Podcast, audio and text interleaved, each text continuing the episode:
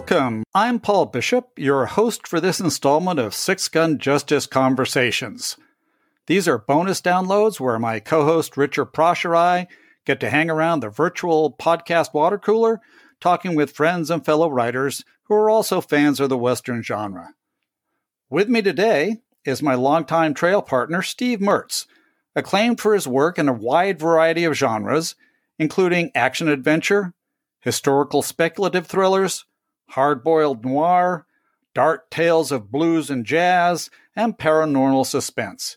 He also created the Western series Blaze, featuring J.D. and Kate Blaze, two of the deadliest gunfighters the Wild West has ever seen, who also happen to be husband and wife. His latest book, North of Tombstone, brings back J.D. and Kate and takes them in a new direction, which is connected to Monday's full length Six Gun Justice podcast episode focused on Hollywood's versions of Wyatt Earp Tombstone, and the most famous gunfight in history. Hello, my friend. Hi there, Paul. Thanks for having me in.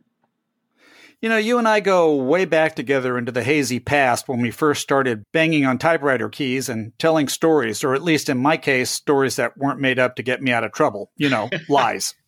I remember typewriters. Yeah. I was a typewriter man in the day.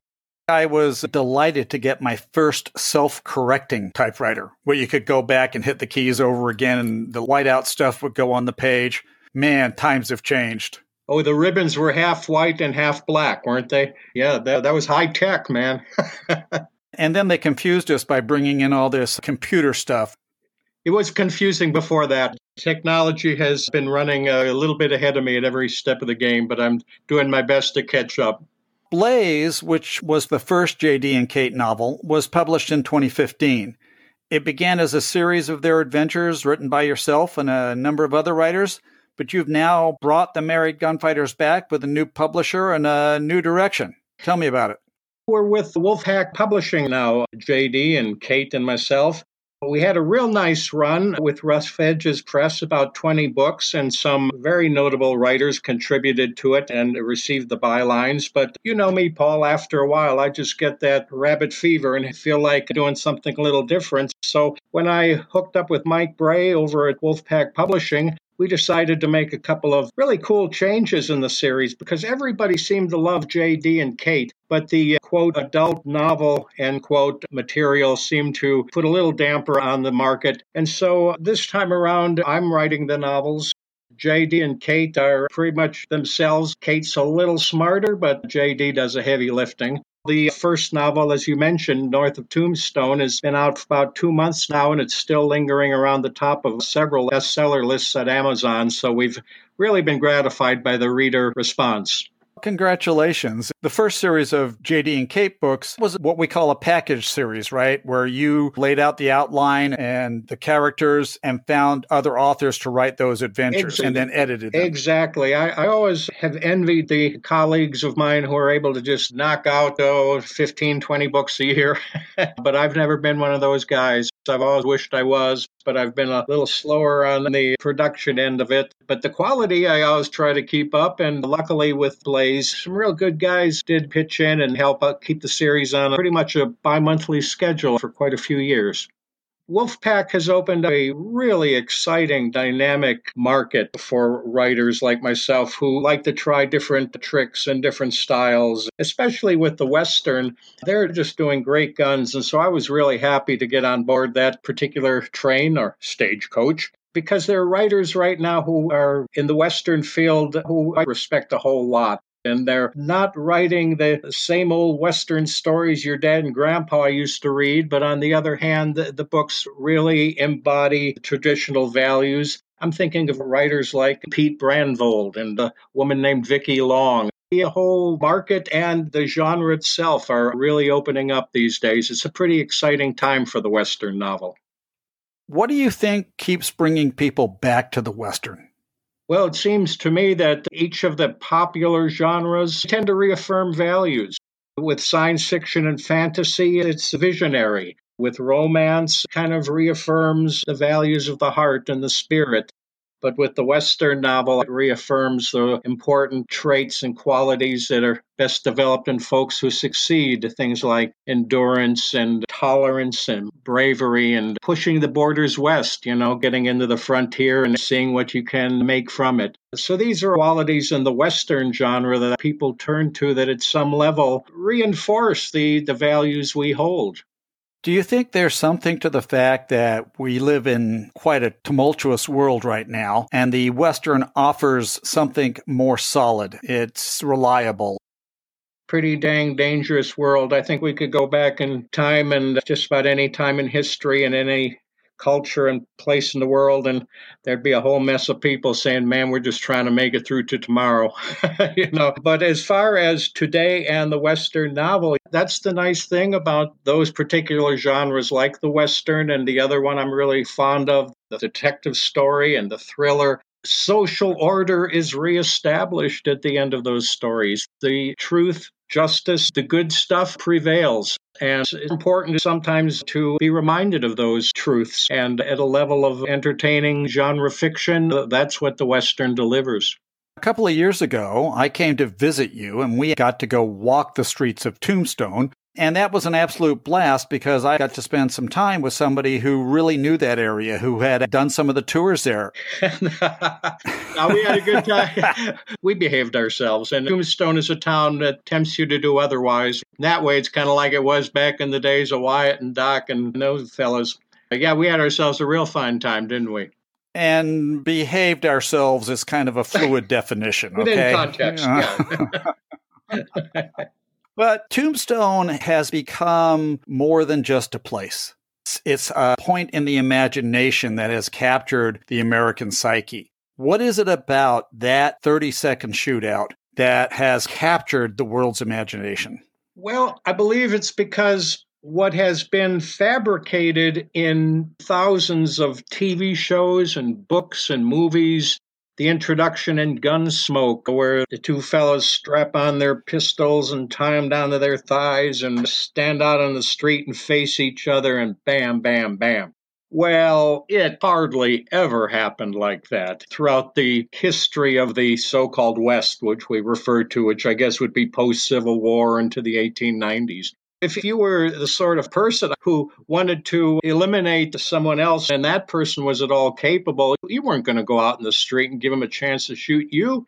You're going to hide behind a bush or a rock or hire somebody to ambush him, bushwhack him, something like that. This is proven in the aftermath of the OK Corral when they were hunting each other down, and Morgan and Virgil Earp got it. It was guys hiding behind water barrels, shooting through uh, back alley doorways, and things like that. So, in the case of the actual OK Corral gunfight, yeah, it really did happen where you had two very opposed camps were getting pretty rowdy, man. They were riding horses in the businesses and they were all telling Doc they were going to be waiting for him tomorrow morning, ambush him. And, you know, it, it was really getting uh, pretty amped up.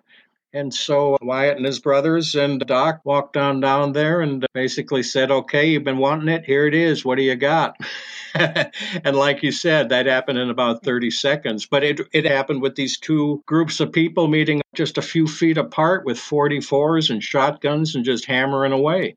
And that hardly ever happened. Of course, there's a, all manner of interpretations of what did happen. And I refer to that somewhat in the book North of Tombstone. But to answer your question, I think that's why it really sticks in the cornerstone of the psyche, because by large measure, the so called good guys walked away. There's always a lot of controversy about what happened during that shootout. First of all, we know that it didn't take place in the OK Yeah, there Corral. is that. One thing I have to say about Tombstone that is interesting today, if you go to a lot of historic sites, say the Gettysburg battlefield, the Old North Church, other places of note in our history, they're rarely like they were then. I mean, they're in the middle of an inner city or they're surrounded by strip malls or something. In Tombstone, despite the exactitude of the current OK Corral being about 70 feet from where it should be, all you have to do is lift your eyes above the power lines, and the street layout, the surrounding topography, everything is pretty much just as it was in those days. It's an interesting place to visit, isn't it, Paul? It is an interesting place. And one of the things that fascinates me about all of the tombstone phenomenon is what is more important to America? The truth about what actually happened in the OK Corral, or is the myth more important? Don't we go to John Ford and the man who shot Liberty Valance for that one? Print the legend. well, that's what happens yes. eventually, isn't it? Now, I may be one of the only Western writers I know that has actually worked as a gunfighter in Tombstone. I hasten to add, it was a few years ago, and it was a show for tourists. We put on a kind of a comedy gunfight, two words you rarely hear together except in modern Tombstone. But the myth versus the truth, there are things about the OK Corral gunfight that have never been put into the, all the movies and books about it. On the other hand, if you look at the essence of what happened there, you had guys that were rustling cattle, sticking up stagecoaches, threatening to kill officers when they were drunk and walking around town. And you had guys that were working for the local and territorial government who shut those boys down. The first time the Earps and Clanton interacted with each other was over in the Dragoon Mountains. These guys would rustle cattle down in Mexico and sell it to the Army in Fort Huachuca. Then they'd rustle cattle from ranchers out here in Cochise County and sell the head down in Mexico. So you compare that with people moving into town and wanting to establish a sense of civilization and law and order, even though it might be wild and woolly being on the territories, not the states. But it seems a pretty clear distinction of who is on the side of progress and who is trying to stand in its way. The other thing that nobody gets quite right is that many stories and movies have been filmed about the Apache wars here in Arizona. And equally number of films have been made about the Tombstone situation we're talking about. What I do in north of Tombstone, which is rarely done here, is to bring to light the fact that those two situations were paralleling each other. Not long after the OK Corral gunfight, some Braves jumped the reservation at San Carlos and were riding around massacring outlying ranches, burning them and stealing the cattle. And the military had to ask civilians in Tombstone to help ride to track them down. So, you know, myth, reality, even today, they're not quite sure which is which, but I've done a, my best in this novel to try to merge them together in a entertaining narrative. I really thoroughly enjoyed the book and I've thoroughly enjoyed our conversation. Thank you for being with me today. Hopefully, we'll be hearing more from JD and Kate in the near future. I'm working on it. That's my intention as well. And it's been a real pleasure hanging with you and visiting, Paul. Thanks for having me. Thanks for listening. Be sure to check out the Six Gun Justice website at www.sixgunjustice.com for information on prior Six Gun Justice conversations, Six Gun Justice speed listens, and full length episodes of the Six Gun Justice podcast, along with regularly updated book reviews, articles, interviews, and all things covering the Western genre. Until next time, be kind to others, be kind to yourself, and make sure your chaps don't chafe.